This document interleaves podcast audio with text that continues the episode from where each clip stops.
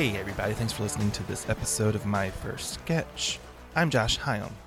If you haven't done so already, you can subscribe to the show Apple Podcasts, Google Play, SoundCloud, Stitcher, wherever you get your podcasts, basically. But it would be really cool if you rate it five stars and leave a review wherever you get it. You can like the podcast on Facebook, facebook.com slash my first sketch. You can follow along on Twitter at my first sketch. Head to myfirstsketch.com. I'll be posting videos from today's episode. And over the next couple next week or so, there'll be some blog posts about my time because I just went up to Toronto Sketch Fest for the weekend. So there'll be photos and a little like you know blog posts and some else, maybe some other little fun bits there.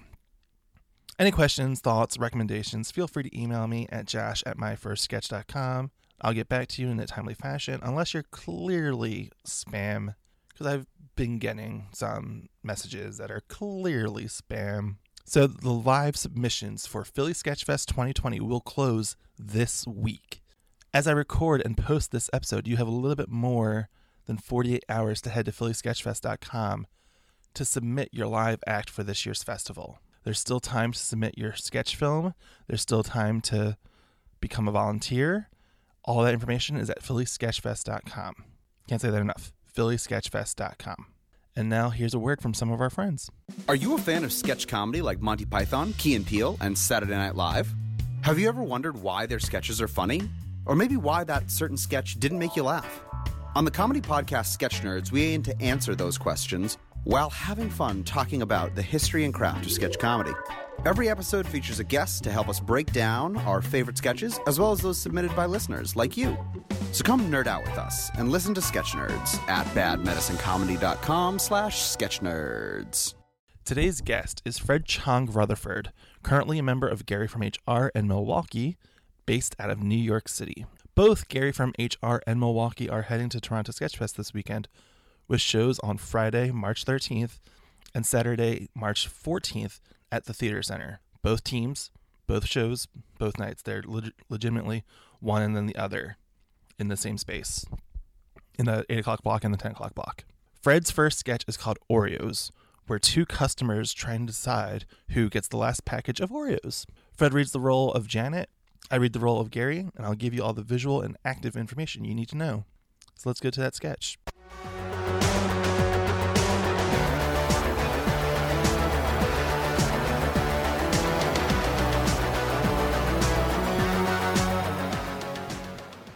Interior grocery store aisle. Gary is looking at his grocery aisle. There's only one bag of Oreos left. He's southern and very polite. Janet is also looking at the Oreos. They both reach for it, laugh, and back away. She's also very polite. Oh, wow. It's the last bag of Oreos. Oh, I'm sorry. Were you going to take these? Oh, I was. These are for my kids. I'm a teacher. The Oreos are their reward for doing well on a test. They love Oreos. Oh, wow. Yeah. I do the same thing for my nephew. When he does good at his chemotherapy, it's like, hey, buddy, it's Uncle Gary. Here's your Oreo for beating cancer, buddy. Oh, it's always a shame when kids are sad. Yeah, look at this picture here. Wow, there's your nephew in a hospital bed surrounded by family. Oh my. School is kind of an amazing time, though, for a kid. Recess, naps, cookies. Well, not my kids. Uh, you know, poverty, federal tests. Big one coming up. Most most will pass. But if the school drops below zero, no school, maybe no lunch, just endless suffering. Some days it seems like, you know, except You should take the Oreos. My nephew's tough. He can handle not getting an Oreo. Take it. Gary pushes the Oreos towards Janet. Oh, bless your heart. Cancer would be hard on any child. And I imagine those kids are running empty these days. My kids can power through any disappointment. Here, you take the Oreos. Janet pushes the Oreos towards Gary. Oh, you're so sweet thinking of them. But it's all right. My nieces and nephews can get through life without Oreos for a change. Your depressed, hopeless students need the Oreos to cheer them up. Gary pushes the Oreos more forcefully towards Janet. Oh, bless your heart. But don't worry about my kids. They got grit. They are not a fragile cancer child whose only joy is a cookie. Oh, you're so sweet. But clearly, a group of impoverished students with no hope in life needs these more. Oh, bless your heart. But couldn't take Oreos away from your fragile little nephew on the verge of death. You're so sweet. You should take you give your starving children the Oreos. no, bless your heart. Give your glass jawed crybaby the last bag of Oreos. Janet tosses the Oreos at Gary. They smack him in the face. He's fuming. Gary and Janet toss the bag of Oreos at each other on each line. Take the Oreos, whore. Take the Oreos, rectal dildo. Take the Oreos, bitch. Take the Oreos, kind of dick dancer. They toss the bag back and forth at each other for a few tosses, getting more vigorous with each one. It's clearly almost destroyed before it gets before it finally hits the ground. Just as a little old lady walks in. Oh, why, look at this. A bag of Oreo crumbs. Oh, my cats love these things. Uh, please, take them. It's my pleasure. Oh, thank you. They aren't really for my cats. I, I just love Oreos. The little old lady shuffles away. I'm not really a teacher. I'm not really an uncle. Gary walks away. Janet thinks for a moment. If you're not an uncle, why did you have a picture of a woman in a hospital bed surrounded by kids crying on your phone? Blackout.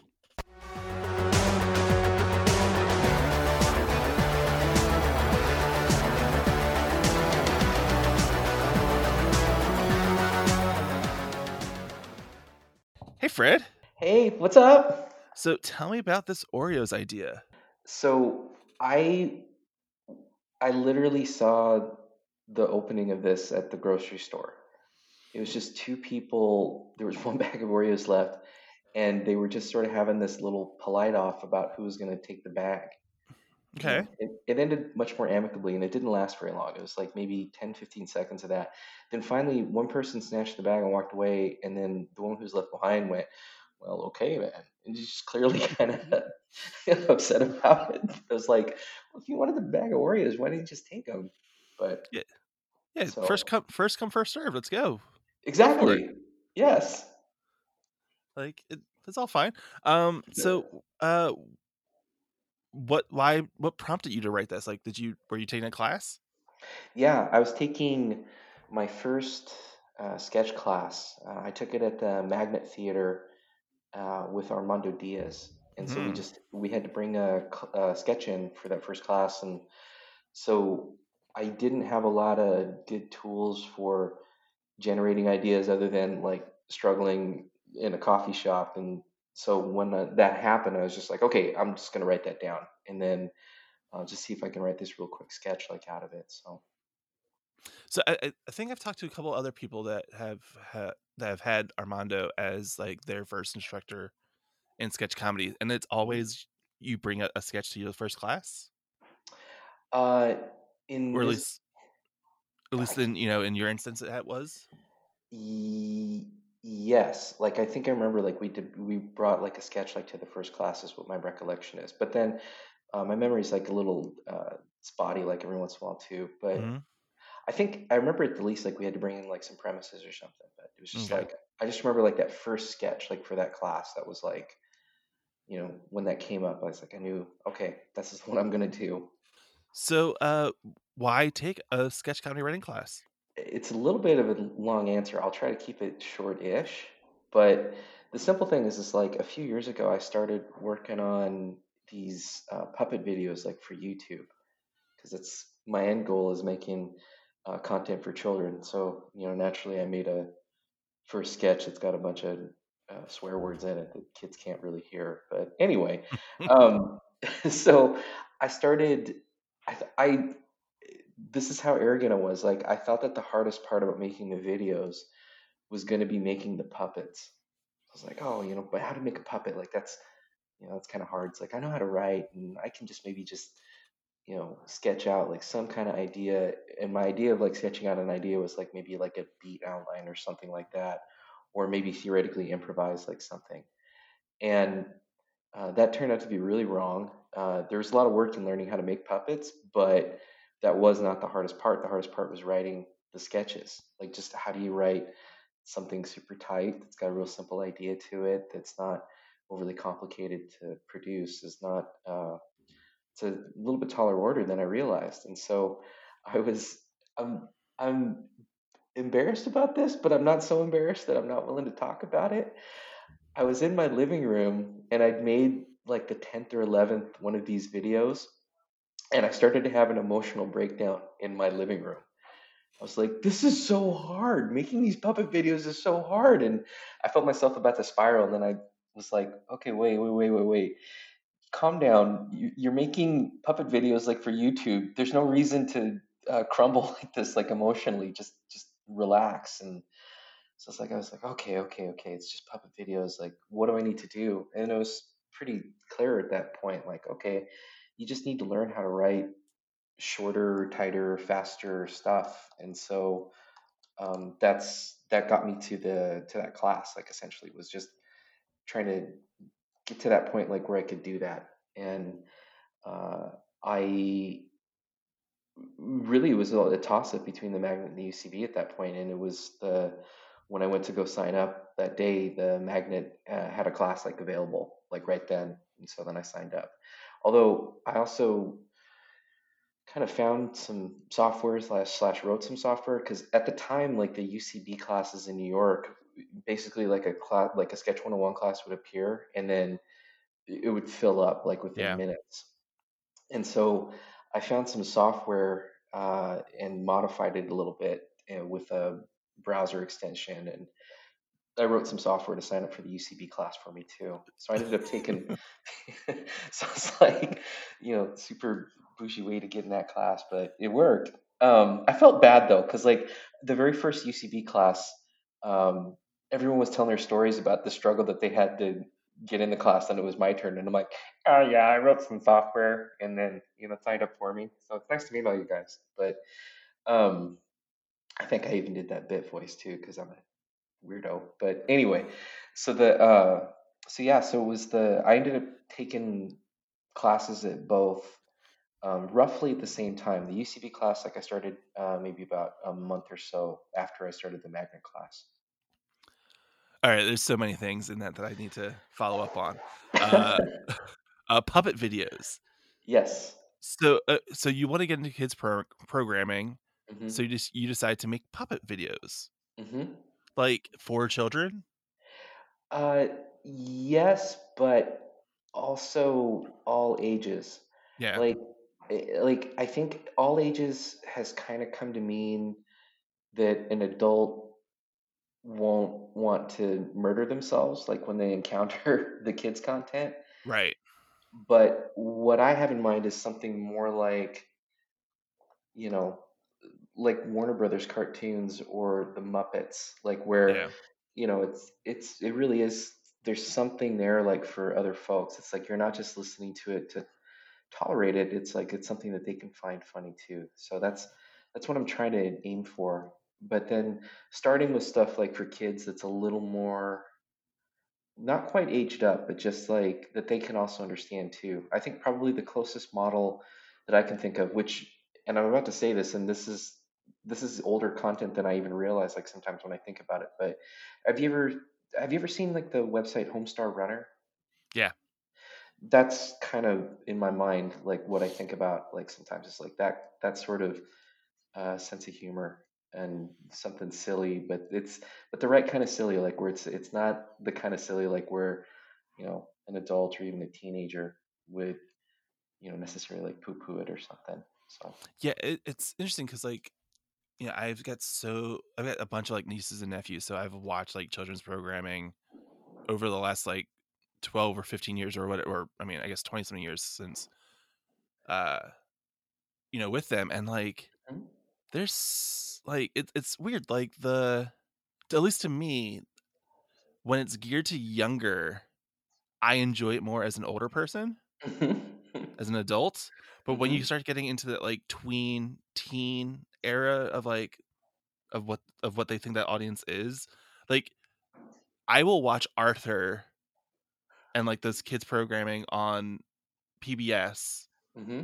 infinitely faster and more happily than like Nickelodeon's sitcoms. Yeah, and I'm not even sure.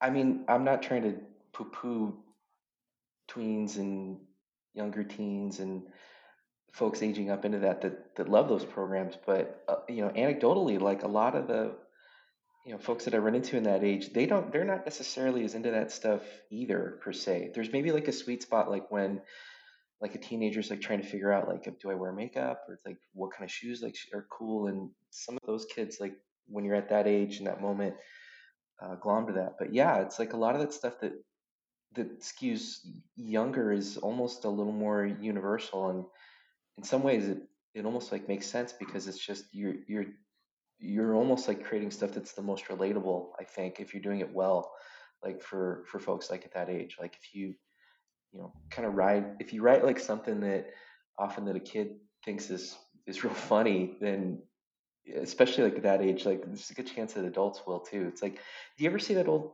uh, school show uh, kids in a hall? Yeah, absolutely. yeah that's it oh don't be afraid i'm crushing your head. I mean that's every uh, kid like understands that but then Yeah, then absolutely. teenagers do and adults So okay, you bring up uh, Kids in the Hall. Like I always ask people, like, what were what's your earliest memory of comedy? Like, what were you into growing up? some of the stuff i was into is like i i'm not really into too much like anymore uh, i think the very first three comedy memories that i have they're almost like all uh, right in a row like with each other uh, it's like bugs bunny the muppets and then bill cosby like we had a lot of bill Mm, cosby records like at home and yeah, I've tried to go back and listen to some of that now, and it's like knowing what you know now. It's like, oh, okay. yeah. It's it's rough. It's it's it's rough. yeah, yeah. Uh, so uh, like when you say the Muppets, do you mean like the movies or the Muppet Show or?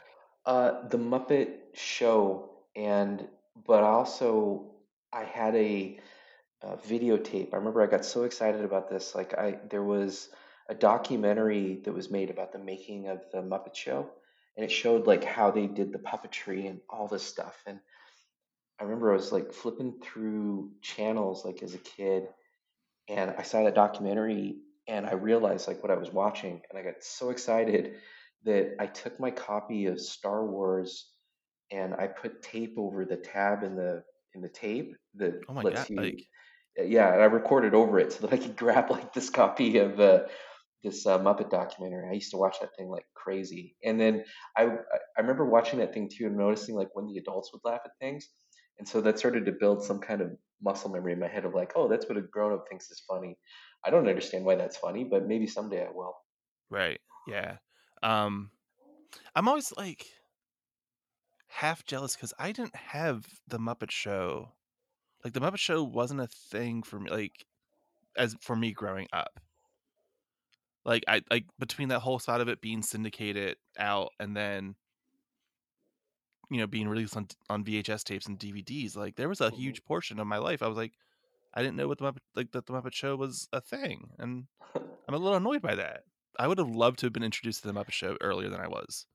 yeah, it's like I I'm always curious about like patterns in media, and I don't know why there's not more shows trying to fill the niche that that show did because there was other shows at the time that were in that sort of vein like the like the old school carol burnett show was similar like in some ways like a whole you know a whole like a family could watch that together. But it's so strange now it's like i'll say things like yeah i'm interested in making stuff that like a family could listen to and then i think what people hear when i say that is oh you you're trying to make stuff for tbn or like the hallmark channel? It's like no like it's like this this niche that I can remember like from uh that I still think is there's value there because I think it's like you said, you know, you you you you don't have like this the like something like the Muppets like when you're that age, but then you encounter it later and you're like, oh, this is uh, this is great, or you know, there's there's feel like there's still room for that kind of stuff, you know. Yeah, that that space for like those warm fuzzy like family time, family viewing together kind of things. Like, yeah, I, I get I don't about like what now. Like, I couldn't think of like what that would be today. Yeah, it's I think that there's still room for it, but you know, there's it's like some things have gotten so hyper niche in a way that uh, I, I'm a big believer that the more niche like something is, like the more universal it is. Mm, But there's there's also something to be said for, but then if you get so specific, sometimes you can get away from the universality uh, in a way too. And it, that's one of those things that sounds like a Zen koan, but it's like when you encounter it, you know, kind of like what's going on. Uh, it's like I was thinking, uh, there's some shows that are close, but not quite there. A lot of them end up on Cartoon Network, uh, like Yeah. Adventure Time. That's that. I think it, I'd say Adventure Time is like something a kid could enjoy, a teenager could, uh, if their if their friends like don't make fun of them like for hanging on to like something that's from kidhood. There's all these other things that are going on with it that are interesting to them, and certainly adults. But the adults that go onto that show, they tend to be a little more. Um, in my experience, like either parents or like someone who buys like a lot of vinyl records, not to typify people. So, but Yeah. Yeah, I, whatever I'm watching on TV or on Hulu, like I'm totally in that that space of hey, you might like an Adventure Time, Mhm. and I, you know, I buy vinyl records, so it totally, yeah. me too. So, um, I mean, it's, the Muppet Show is in essence a variety show with you know comedy sketches. What's your intro- what's your introduction to watching sketch comedy? Oh wow, I it was SNL. Mm, Well, it was it was literally two things. I think I saw them both like in the same day. Uh, Richard Pryor used to have a show called Pryor's Place. It only ran for like a season on CBS, but I loved that show. And then I remember seeking out like a bunch of Richard Pryor uh, comedy and being like, "Oh, I'm not supposed to listen to this," but like I listened to it anyway. It's just amazing. His, his character work is just like something else. And so his Pryor Place uh, show was that character work that he did in his stand up, that he did in a bunch of television specials. But you know, he just kind of kept it in this space like where you know a kid could could watch it, and a lot of it's like really beautiful. And then uh, I remember, you know, I would talk about comedy with like my my my friends, and some of them had mentioned, oh well, you know, the real stuff is you have to stay up late. I'm like, well, I can stay up late. What is it? And then someone had mentioned Saturday Night Live, and so I remember watching Pryor's Place and then watching SNL like that night too, and uh, not understanding like half of what I was watching, but some of it was really still like really funny. I had never heard of this Pryor's Place before, and I I just you know grabbed my phone to look it up like on Wikipedia, and I'm just like, holy crap! Like this was a thing. yeah, well, you know, I'm ancient, so it's like I'm I'm like a I'm like an ant. So it's like I have like this memory of of the of the world before. So, but yeah, it was it's such a it was I'm always like bummed out about that show because it was so well done and I've never been able to find a reason like why it didn't continue. Was like was it ratings? Was it he didn't want to do it or was it someone at the executive level said like, well, you know, we did that, we don't want to do anymore. But I just can't imagine. It's like even him, like in that show, there's something that's always like stuck with me, and, and even like when I go back and watch it, it's that you know if I say Richard Pryor and you say that like to comedians, they instantly it's like the respect level goes to a hundred for the most part uh, when you talk about like his comedy, and it's you think about you you start to I think some people would put him in the category of like uh, Lenny Bruce and George Carlin and a few others with like the material and the places that he's going. But I think at heart, I think that that show might have been closer to like, you know, like kind of what his heart was because it's it's a beautiful show. Like it's very heartwarming, it's also really funny too.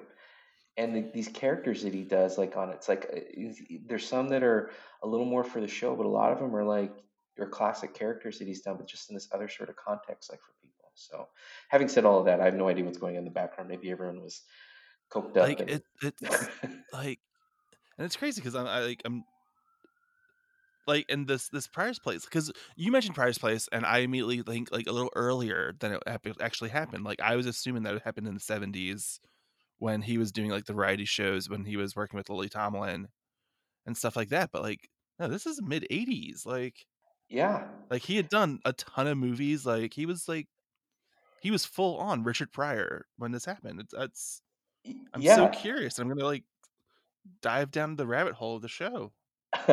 He's a uh, Lily Tomlin did an episode with him too, and uh, that episode is kind of fascinating to watch because they do some characters, and there's a lot of cutaways, like with what they're doing. So if you kind of know like improv or or any of this stuff, my takeaway, like having like revisited some of this stuff um last like couple of years, like especially it's like I rewatched like like that Lily Tomlin episode. It's pretty great because they're clearly my guess is that when they were producing it, they must have improvised for who knows how long, maybe like an hour plus, like it's these characters. And then they cut out and found like five minutes or so or 10 minutes like that they could use like in the in the episode. But it's really beautiful too. It's like it's almost like kind of that segment especially is almost um I don't want to say like indulgent because that implies the wrong thing. Um it's just more like it just looks like a couple of performers who are really at the top of their craft. They're they're really just enjoying each other, like just playing with each other, like in this, Yeah. you know. and like um and you also mentioned how like you think of you know his stand up and george carlin it's also like mind boggling to me to look back and when i was growing up george carlin was on thomas the tank engine like like he was one of the narrators and i was just like it was him and ringo starr like like i think i forget which one was first but like one of them did the first couple of seasons and the other one did the like and it was just like wait what's happening here like I think I think I want to say I'm going to be bold. I want to say I think it was Ringo. I think Ringo was first, and I think George Carlin uh, had to follow Ringo. it's still like very odd choices like especially when you look back at it now Well, you know, it's it's like there's a lot of like that stuff. Like some of the I don't know. I think a lot of like a lot of the creators that I admire, they crossed over like into some of like these places like quite a bit in in real beautiful ways. You know, it's like uh, Steve Martin, like especially like he crossed over like into that world like quite a bit, especially like in Mhm. the seventies, um, but even like into the eighties too. Like a lot of a lot of these folks like are ending up in similar sorts of places. And so it's like a lot of those a lot of those creators and comedians that I admire, you know, they they're real heartfelt. You know, I think that's the I think that that's the piece that you can sometimes miss, especially this for me, like watching, listening to Richard Pryor, is just that his shows are almost all heart. It's Mm. just like you even even the quote unquote edgiest comedy that he's doing is literally like him like being incredibly uh transparent and honest like about whatever's happening you know Yeah. not to not to make a pun out of it but it's like he he has like a bit that he did about his heart attack. Yeah. You know that's like it's super funny but it's also like wow that's just that's just that's as real as it gets. Like there's almost like no punchline like to that.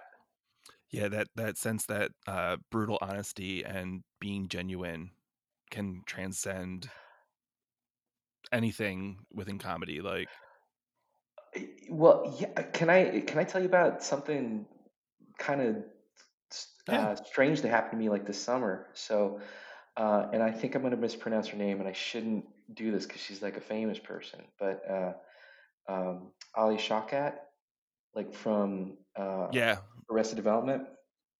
She had a show that she did in Brooklyn at the BAM, uh, Brooklyn Academy of Music, and they do a lot of theatrical performances. She did this amazing endurance performance, like where uh, she she just replayed the same scene over and over again over a 24 hour period. And she would take breaks. I think it's like every four or six hours or something like that. She'd take a, like a 15 minute break. She basically stayed up all night, like doing uh, the scene, and I got to be one of the.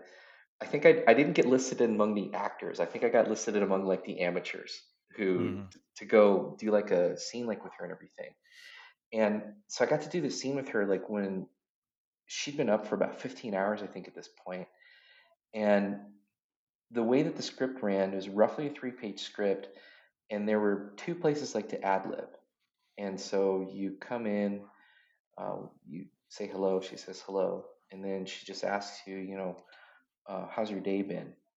And I remember I rehearsed like the scene because I wanted to do a really good job, and I had this whole character worked out, and uh, I was going to be this like kind of mid 60s kind of madman kind of guy, like just real sort of, you know, middle aged jerk off like sort of person, um, who's hopefully not who I am.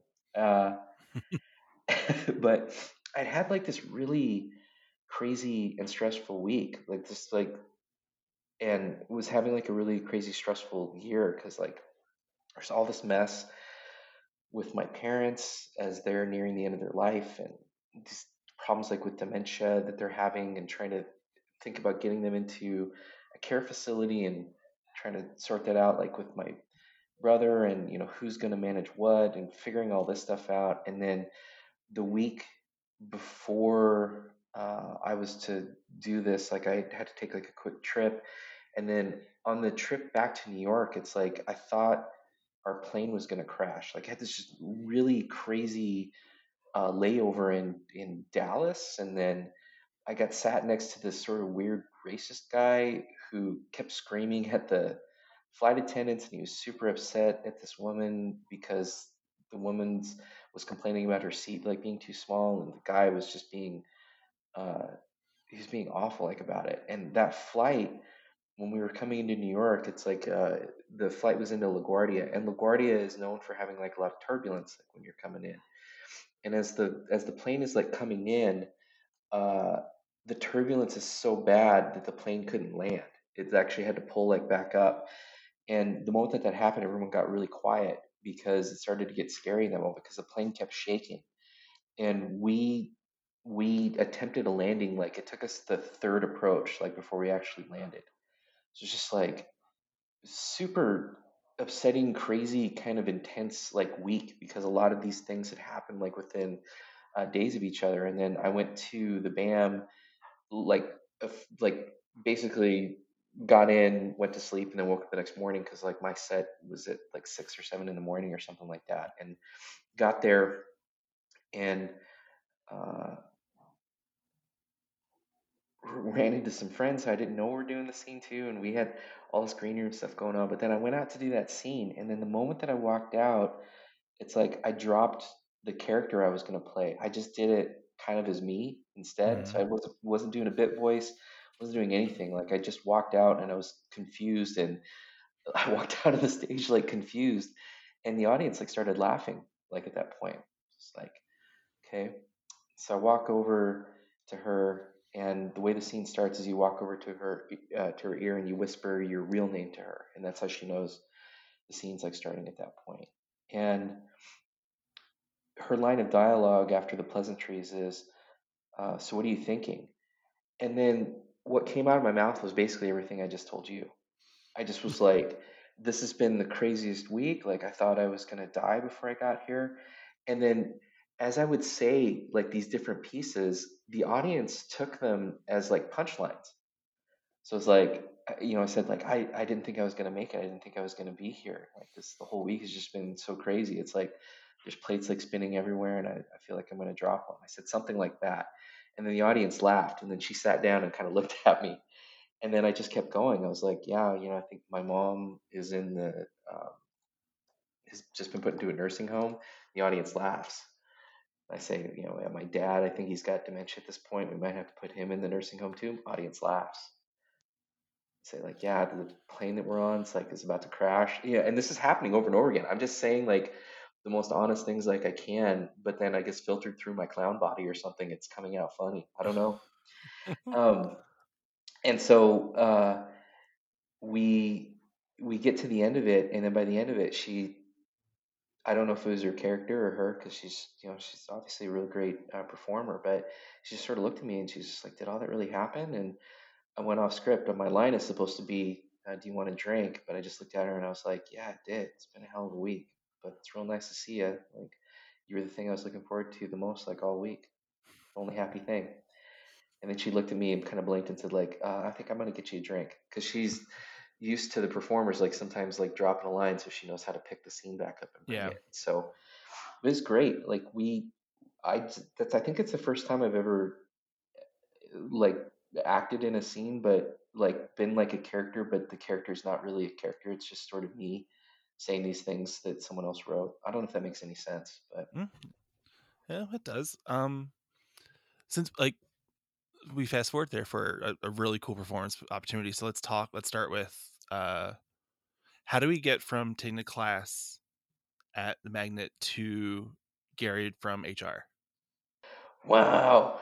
Oh, uh, I took the sketch classes for this really utilitarian purpose. Like I thought, oh, you know, I want to get, you know, I just need to learn how to some tools like for writing the short form stuff so I can make my puppet videos. But I really like the classes and I like the just writing sketches themselves. It's just like it was so much fun, and the people I was taking classes with like were real fun, and uh, I liked Armando a lot. I liked my UCB teachers a lot too. So I just pressed forward. I just decided that I just loved this so much. I wanted to keep taking classes and keep going.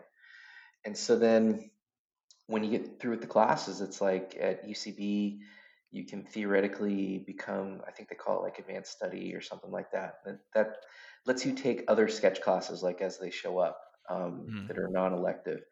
Uh, they at least in New York, like they don't happen all that often like anymore. So that's like kind of one way to keep writing sketches and be in a writer's room and everything. But I liked it so much, I was like, I just want to keep going like at this. And so then I just kept writing and kept writing like more of the uh, kind of the sketch comedy that I've been writing with these folks now for a couple of years in different contexts.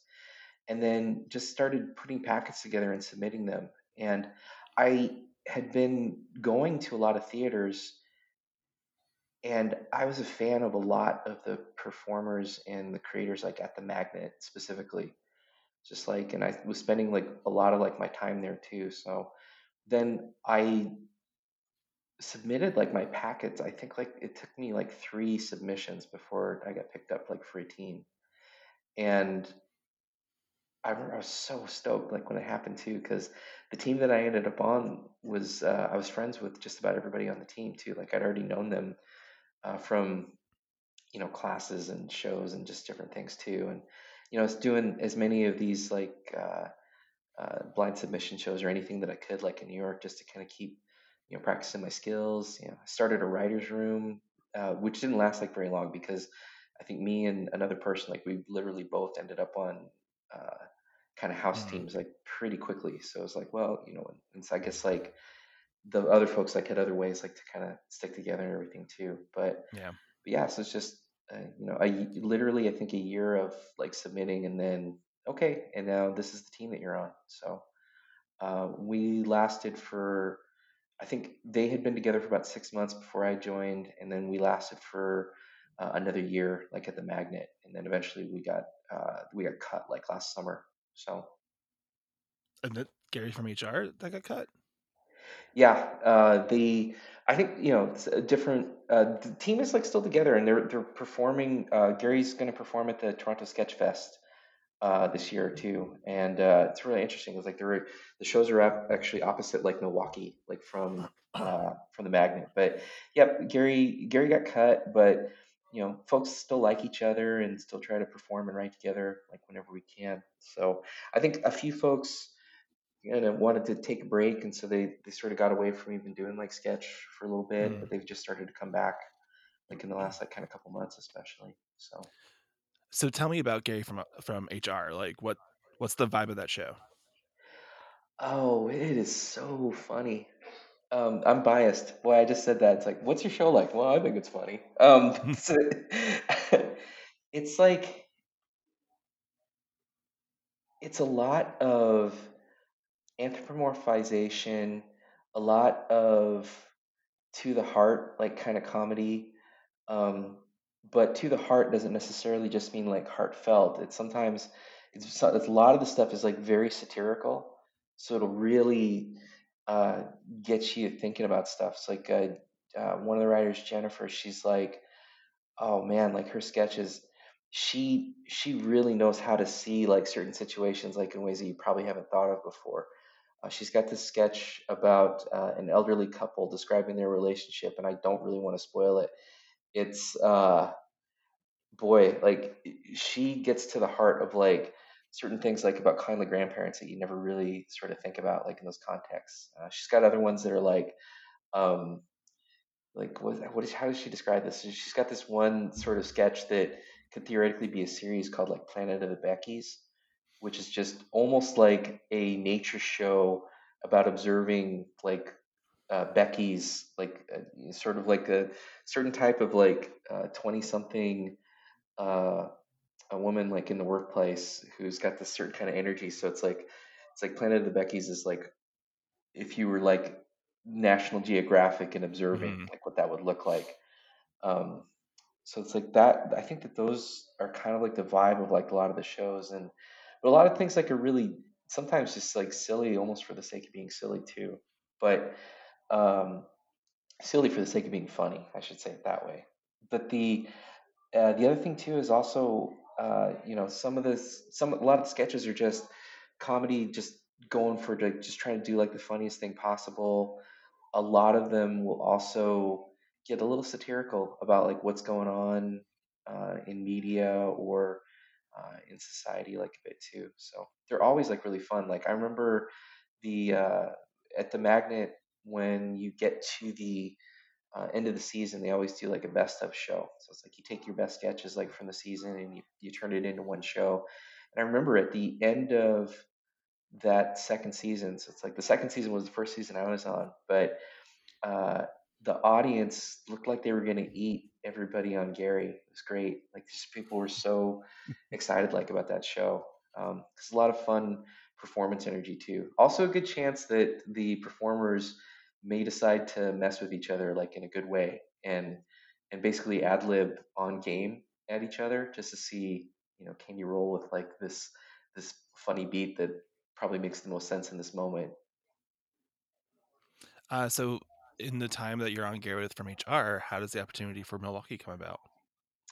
Uh, well, the team uh, was cut, and so the uh, sketch director, you know, kind of moved like some people around, and there was an opening on Milwaukee, so they just said, "Hey, you know, here's a slot like for you, like on uh, on the Milwaukee team." You know, so it's just fun. It's like uh, it's like kind of some of my um, weirder uh, well from my perspective some of my, my weirder um, kind of ideas like kind of fit in like that team a bit too so.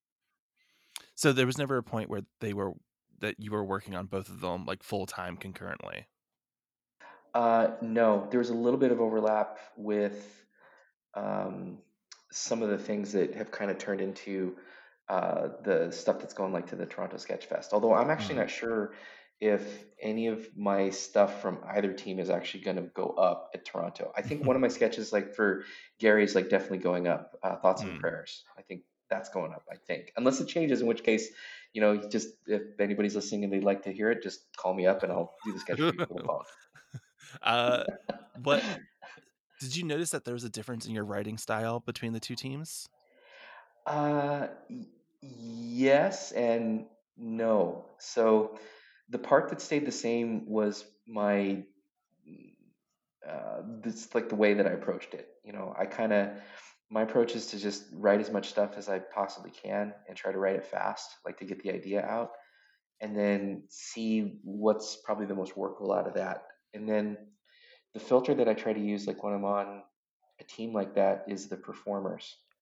Like, okay, well, what if what if this performer is cast like in this role, or what if they're in this sort of like space like right here too? Um, and then the other thing that i'll do is on the teams is uh, i try to really listen to the actor pitches like a lot. I try to make make a point of like okay what's something that this actor thinks is funny and do i understand something about it and i'll pitch you know something back to that actor and you know try to craft like something there too so it's in their voice a little bit so that's probably the biggest difference is that the performers and their their styles like are very different like from each other. So I think that's like where it kind of took my writing like in different directions. But then the place like where it comes back to my weird stuff is like um, maybe the beats are unexpected or, or you know I take it in some direction that they didn't quite uh, probably didn't quite like imagine like when they were originally like doing like uh, the pitch that they did.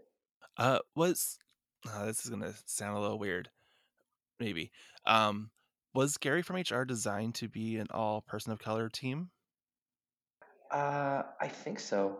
I think that that was the idea. And at the time, there wasn't another team like that. And I think it's just in hindsight, as I'm thinking about it, I think that, you know, there was like, you know, I know that there's like, for example, uh, in New York, uh, there's at least two, like, or no, three, like different all Asian teams, and I should know the name of all three of them, but I'm blanking right now because I'm a bad person. Uh, I know two, one's model majority.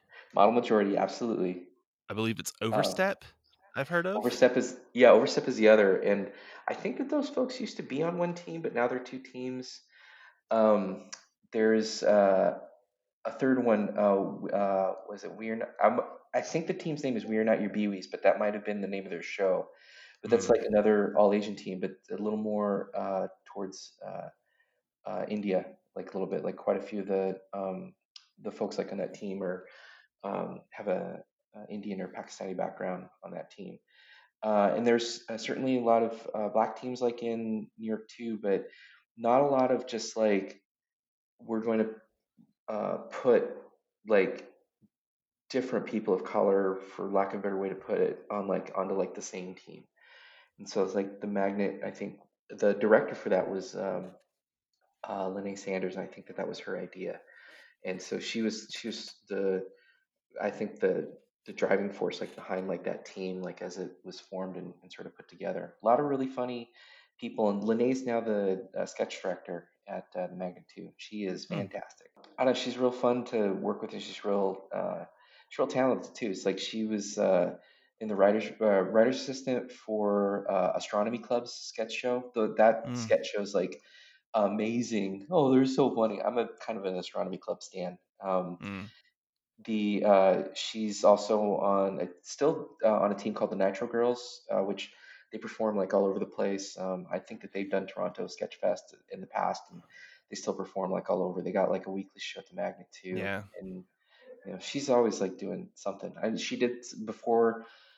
Oh, before the sad, before the sad like kind of unexpected implosion like of College Humor. I think that she also has like some videos like showing there too. So.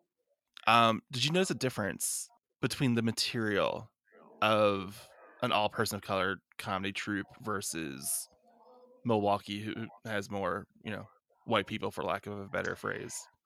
Uh, yeah, I, I think there is. There's uh, uh, quite a bit of difference in some ways and no difference in in other ways. The no difference is everyone is trying to do the same thing. They're just trying to write stuff that is um, as funny as they possibly can. Um, I think that this is my take, and other folks from Milwaukee like might disagree with this, and they wouldn't be wrong because um, it's just my take. I think that Milwaukee tends to stay away from the political. Like they were always like very much on, uh, like the, their stuff is always very. It's it's always like very just uh, fun and silly and and beautiful and a lot of great character work, like especially. Yeah and then you know occasionally it might veer like in another direction versus gary where yeah you know sometimes stuff does delve like towards more towards the socio-political um, mm. but it's also not to say too that the that every gary sketch like is is like that um, i think my favorite gary sketch is one that i wrote called um, uh, i love basketball which is just uh, it's about like a a daughter who asks her mom, "Can I borrow your basketball?" And it turns out that the mom is in love with the basketball.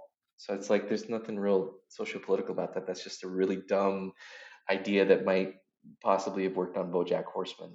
I, I we we skipped over earlier. I ask everybody. I'm always curious. Uh, do you have a favorite SNL cast member? I mean, you, we we talked about like you discovering it pretty early on. Uh, like is there someone that sticks out in the history of SNL to you as your favorite? I've dipped in and out of SNL like so much like over the years. Um, I I know that in the present, like right now, it is it's Bowen Yang, but I'm also still, and I I mean this like as and hopefully as respectfully and beautifully like as possible, which is often like in New York the way that you know someone's about to crap all over something. But I really I don't mean it like this. It's like I, I've seen Bowen Yang like perform like so much that I'm always hoping that like if I check out an, an episode of SNL, I'm like, are they gonna? Is he gonna find a way, or did somebody write something that's gonna let him hit those five gears that I know that this guy can hit because I've just seen him perform like so much that like maybe he the opportunity has not presented itself yet like on that show. It's kind of like um if you like uh, Chris Farley like way back in the day. It's like everybody remembers him as this megastar from SNL, but you know very early in the show he's not getting his his sort of place in there. It was really like when he does this uh, basically an ad lib pratfall, like in that Matt Foley sketch. Like he jumps on that table, and the reason why everyone is so shocked when it happens is because none of them knew he was going to do it. But the sketch is killing already, and then he does this, and then that's the thing that you know he becomes like the he becomes the uh, the performer and the character that that all of us remember in our pop culture memory, but before then, like he hadn't quite found like that moment. So I'm not saying Bowen Yang should fall into a table. I'm just saying that like I'm a big fan of like his stuff and can't wait for him to find his equivalent of that. Yeah, we're we're early enough in his run where he hasn't had that that one very distinct pop moment. Yeah. That like where like everyone that's been aware of him for so long is they were like, oh, there we go. This is this is the Bowen that we're used to. This is where we're what we've been waiting for. Yeah, well, yeah, you know, it's like that. It's like that. Um, I always wondered like what it would have been like, like to see that Chris Farley sketch if you had seen him at Second City, because he'd done that character before. He did. Yeah. was, my understanding is uh, Bob Odenkirk and him came up with like that that character and all of that, but the synthesis of that performance in that particular sketch and even the beats in it were unique, especially that table bit at the end. So that was like the synthesis of all that, like for everybody.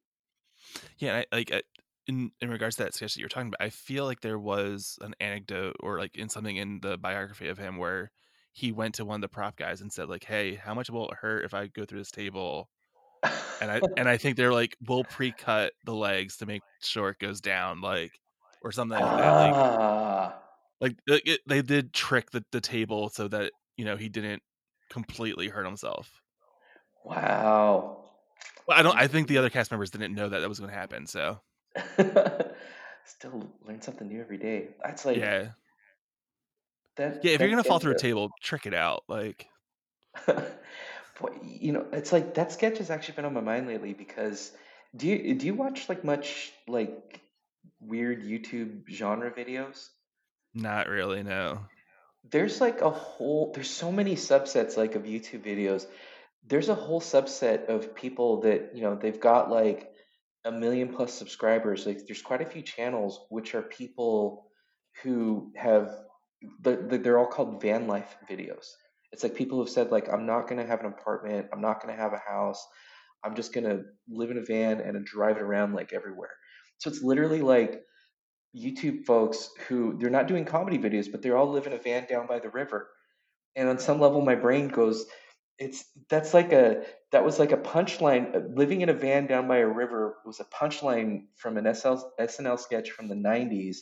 That's now yeah. like a lucrative subgenre. of and now that we live in a world of tiny houses and like all that kind of stuff, living in it, like I I worked at a camp in my 20s, and there was a dude that lived in his van that came and worked for a couple of weeks. Like that, you know, he had worked there a couple of summers prior, but like he was like, yeah, I just live here in my van. And it was a sweet van. I, I like not a lot of space, but it, it looked cool. Well, yeah, it's like a lot of like the vans, like they've got, you know, like full kitchens, and half of the videos are like, how did you fit a bed, a closet? Do you need a toilet? Like all of like this kind of stuff in it. I've watched enough of them, and I know that on some level my brain is broken because I'm literally on, on some level it's like I know I'm on a bit of a quest, and the quest is I'll know I've watched my last one of these the moment that one of these people is like, "Hey, YouTubers, what's up? I'm in my van down by the river. What's going on?" And I'll know I don't need to watch any more of these.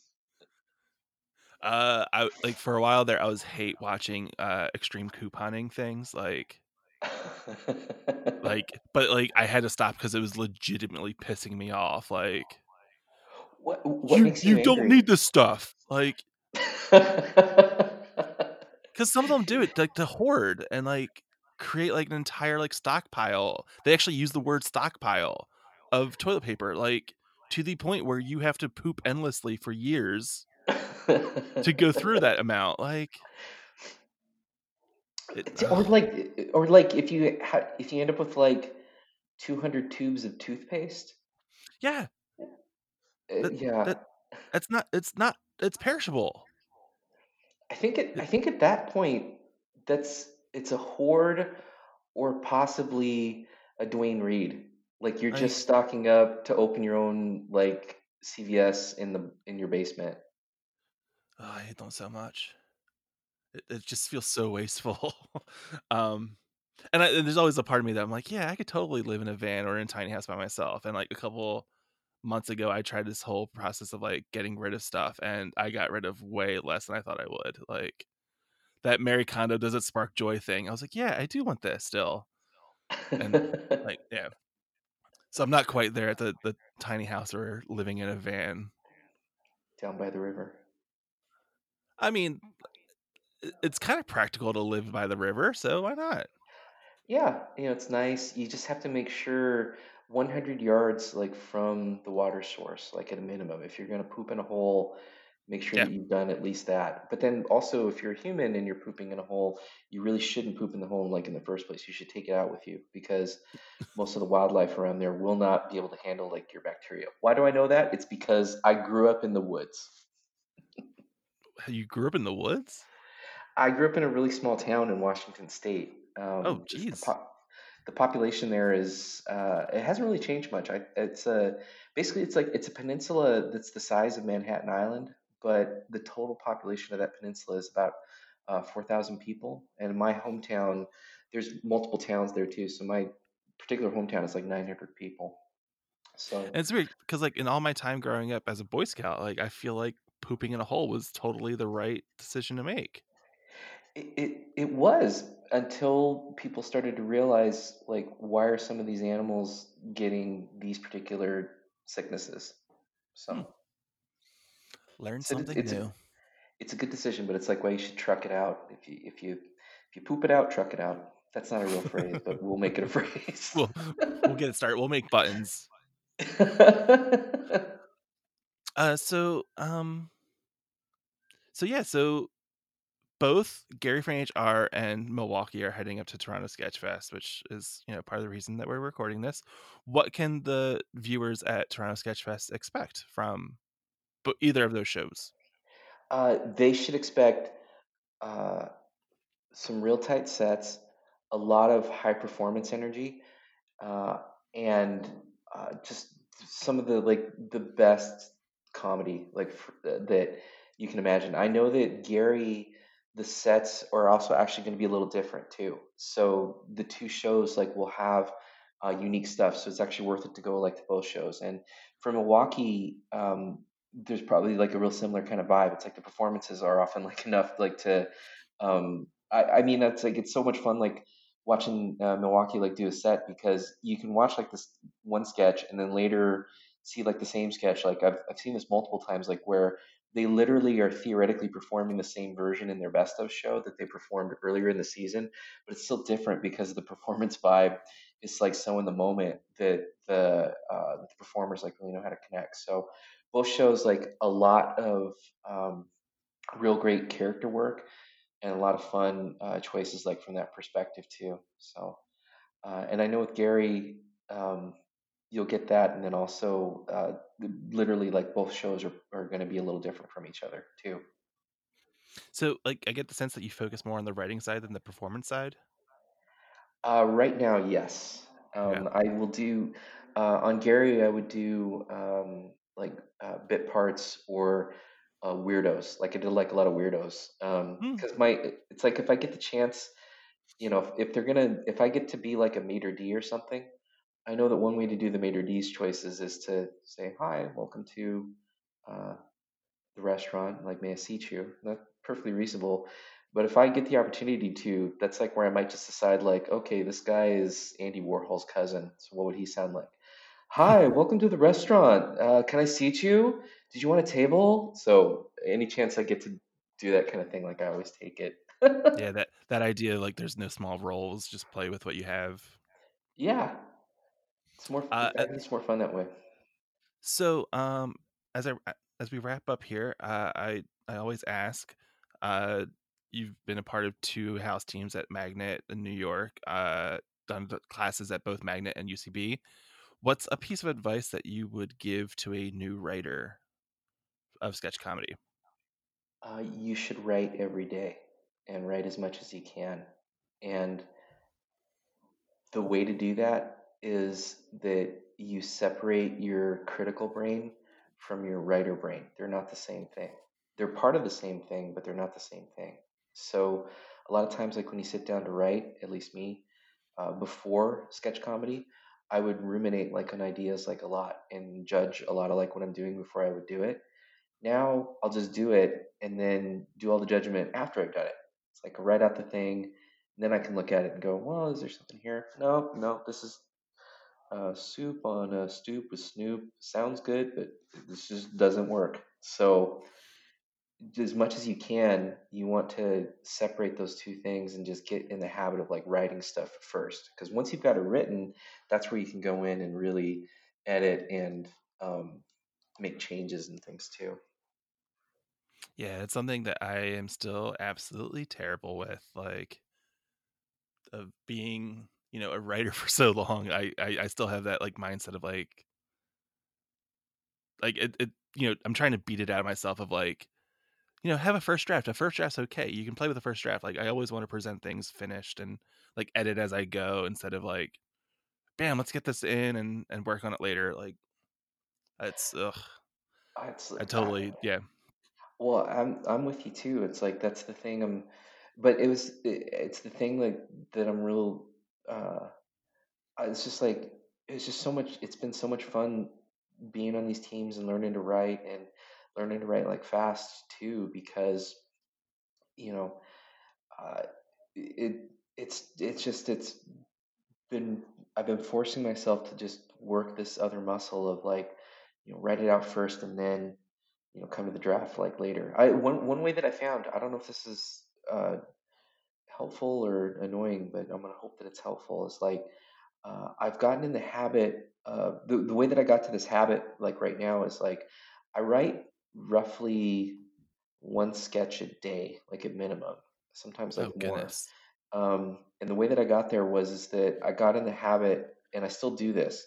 Um, I'll just write like a one pager, like not necessarily like a blackout, just like just mm. literally like you know the way that I tend to pitch is like I'll still pitch like with my giant pitch spreadsheet weirdness and my notebook, but a lot of times the way I pitch is just like bring the first draft of like a sketch or the first page like of a sketch. It's the UCB. Um, my UCB instructors like that's how they taught us like to do a lot of our pitches was just do it that way. Mm-hmm. And so I've gotten in the habit now of just like just write those one pagers, and then usually if I'm picking up a sketch, like I go through the one pagers first, like, and then sometimes then what happened was is that then it got those things like developed enough that like sometimes I could just sit down and blast out like a draft.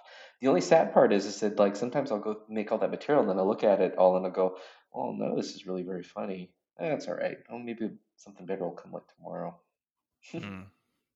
And then, uh, I mean, you had mentioned that you had, you enrolled in the the magnet class uh, and the UCB classes more as a utilitarian thing to get better at at writing these short pieces why after that like have you stuck to comedy? Why has comedy become that large portion of your creative life? Oh wow. The i fell in love with it i guess. It's just so much fun. And to also get to collaborate like with other people too like even like those puppet videos is that's pretty much um, me like on my own, and it's it's strange like that way. It's almost like doing one prov or something, I guess. But the to get to create like this way, like you know, with a, like a bunch of folks, and you're collaborating, and it's real collaboration. Like my favorite thing is like where, um, if the idea of the sketch is like so clear, like to the performers or the character is so clear that they know they know how to take it like somewhere where I didn't expect either. That's always like pretty delightful too. So it's it's that it's that combination of just making something so joyful and fun and collaborative like with other people that also too like if you've done it well like at the end of that of that creative process is going to be an audience like full of people that just get to laugh i mean that's great you know especially it's like you have like a you know you have a terrible day or something bums you out and then you go laugh with your friends or or laugh at like some you know wonderful weirdos like on a stage somewhere like that nothing can cure like a bad day like quite like that you know Yeah, sounds great. Thanks, Fred. thank you this is real great and thanks for having me on the podcast